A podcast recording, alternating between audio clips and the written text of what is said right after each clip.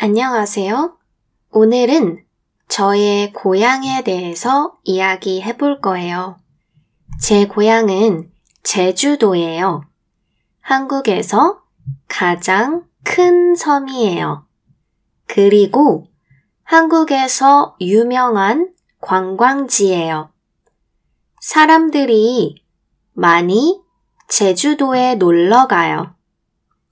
한국 사람뿐만 아니라 중국이나 일본에서도 많이 놀러 와요.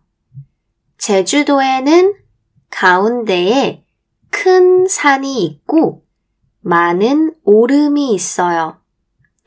큰 산의 이름은 한라산이에요. 겨울에 한라산에 가면 예쁜 눈 쌓인 풍경을 볼 수 있어요. 저도 한라산에 한 번 올라가 봤어요. 힘들었지만 너무 예뻤어요. 또 제주도에는 예쁜 카페가 많이 있어요. 저는 바다 옆에 있는 카페를 좋아해요.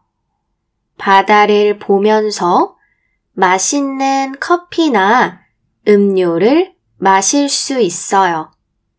그리고 제주도에는 맛있는 음식이 아주 많아요. 흑돼지, 해산물, 귤이 유명해요. 제주도에 여행을 가면 꼭 먹어보세요. 그리고 많은 드라마와 영화를 제주도에서 찍었어요. 최근에 우리들의 블루스라는 드라마를 제주도에서 촬영했어요.